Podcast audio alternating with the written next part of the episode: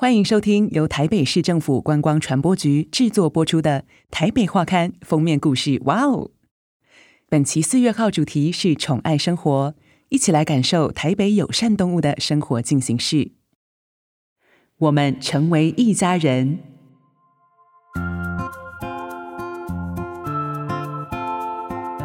近年来，认养成了许多人迎来毛小孩的方式之一。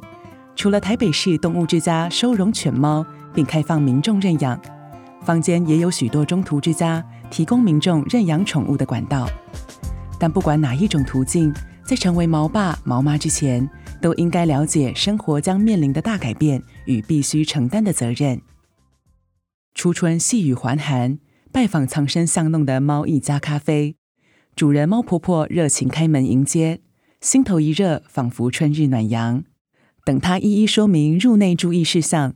每个房间里猫咪的情形，如何安全互动，才欣然让我们进屋和猫咪温馨交流。十多年来，猫婆婆独立经营咖啡厅，贩售文创商品，也长期招募志工，并投注收入于救援重伤、家暴、弃养、怀孕的猫咪，陪伴他们走过身心灵的复原之路。当他们恢复良好，就会进到猫一家。猫婆婆说。我希望这些孩子能时常和我以外的人互动，感受人的多元性，提高送养的机会。你对毛孩的善意和喜爱，他都感觉得到，而你也被某个灵魂吸引，双方越靠越近，成为彼此心灵的归属，一起找到幸福的家。猫一家的中途程序值得取经，每位领养人都会经过严谨的身家调查和家庭访视，从职业。年龄、性别、租屋、家庭背景，到未来十五年的生涯规划，都在考量范围。甚至必须每周前来猫一家和想领养的猫互动。兴趣和养育截然不同，猫婆婆希望领养人借此厘清自己爱的程度。如果把喜爱动物当作兴趣，建议找间宠物咖啡厅，欣赏犬猫的可爱面即可。她常向有心领养者喊话。一旦领养了毛孩，他们不再是兴趣班可随意抛弃的选项。饲主必须转换成为人父母的心态。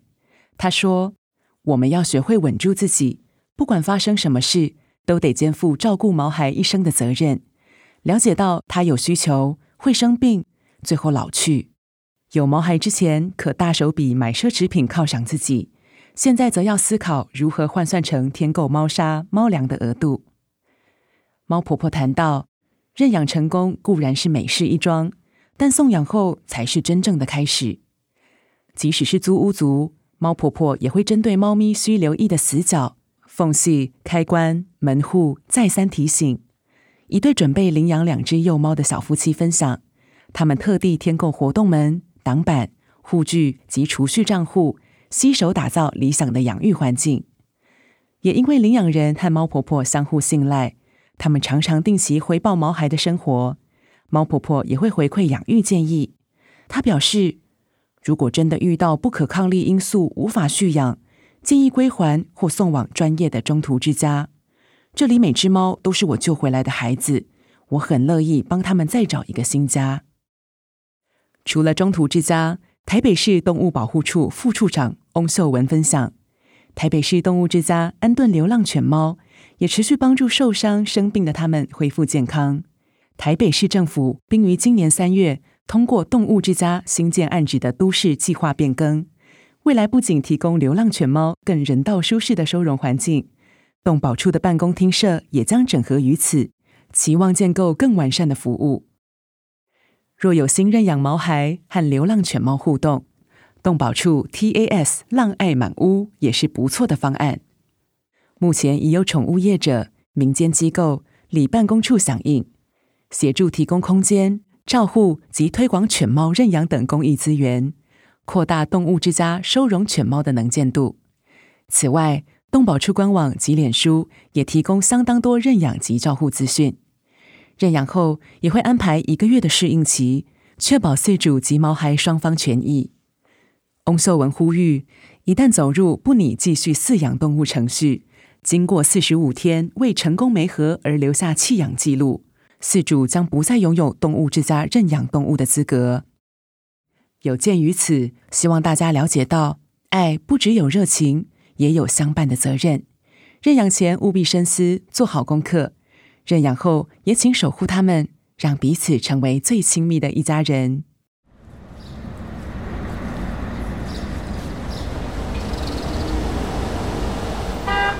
一起悠游城市生活。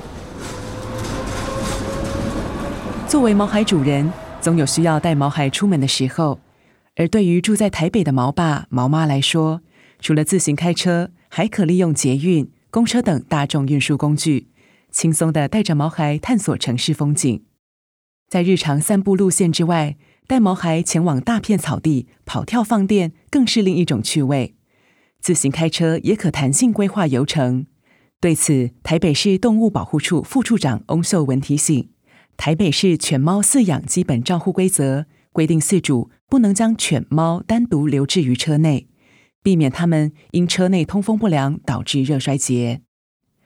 为了让旅途玩得尽兴，建议可以准备车用宠物行李包，以备行程中不时之需。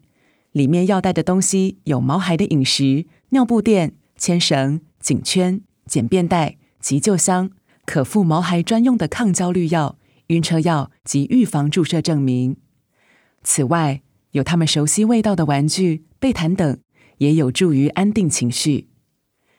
若毛孩平时较无乘车经验，出游前可尝试发动汽机车，让毛孩待在车上慢慢适应车内环境，可以帮助减缓上路时紧张或晕车，并且减少喂食的分量，以防止毛孩呕吐。行驶间，为了行车、毛孩及其他用路人的安全，请勿抱着宠物开车。同时建议，汽机车需安装宠物安全带、专用运输笼，避免让毛孩身体伸出车外。也请记得确认自驾工具的冷气或隔热媒材是否完善，以免影响毛孩正常散热。自驾固然方便，但不仅油钱所费不貲，停车往往也需要思虑。台北市公共运输处业务稽查科科长郭宪文提出另一项选择：北市公车路网密集发达，票价经济实惠，为饲主提供新的交通选项。他表示，二零一七年至今，动保处与公运处持续合作规划行经狗运动公园或狗活动区的友善狗狗公车，有别于一般公车，狗狗需待在提笼内才可搭乘。狗狗公车特别提供中大型犬免提笼上车服务，民众可前往动保处网站“我要去狗公园”专区查看公车路线，也可运用公车动态系统掌握搭车时间。此外，便捷的台北捷运也是带毛孩出门的交通工具选项之一。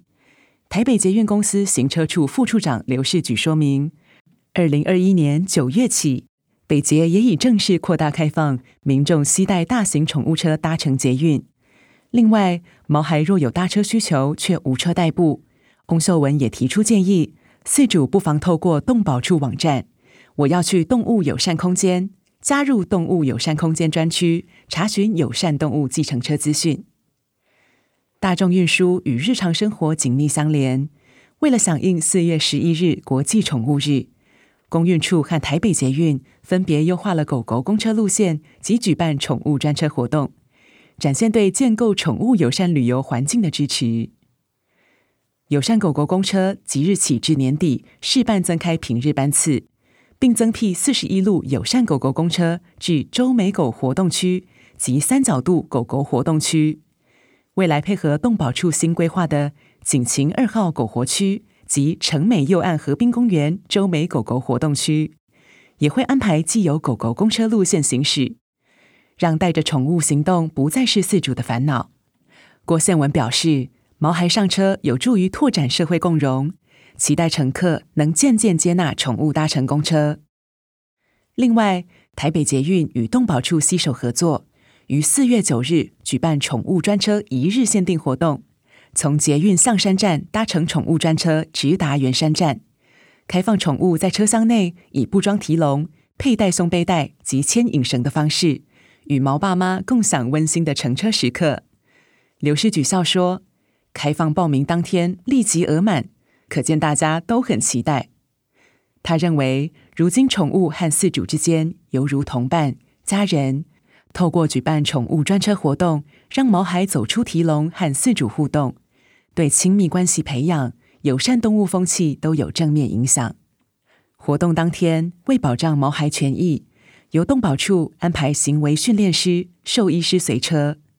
北捷也借由行驶路线规划、动物健康资格审查、犬猫分开搭乘不同车厢、车厢间安装宠物栅栏等一系列措施，来收集乘客的回馈。期待未来持续优化友善宠物服务。饲主带毛孩搭乘公车、捷运等大众运输工具，享受便利性的同时，也应遵守相关规范与礼仪，尽到照顾毛孩的责任。相信随着台北大众运输的搭乘环境对宠物日渐友善，人和动物的交流也会更有温度。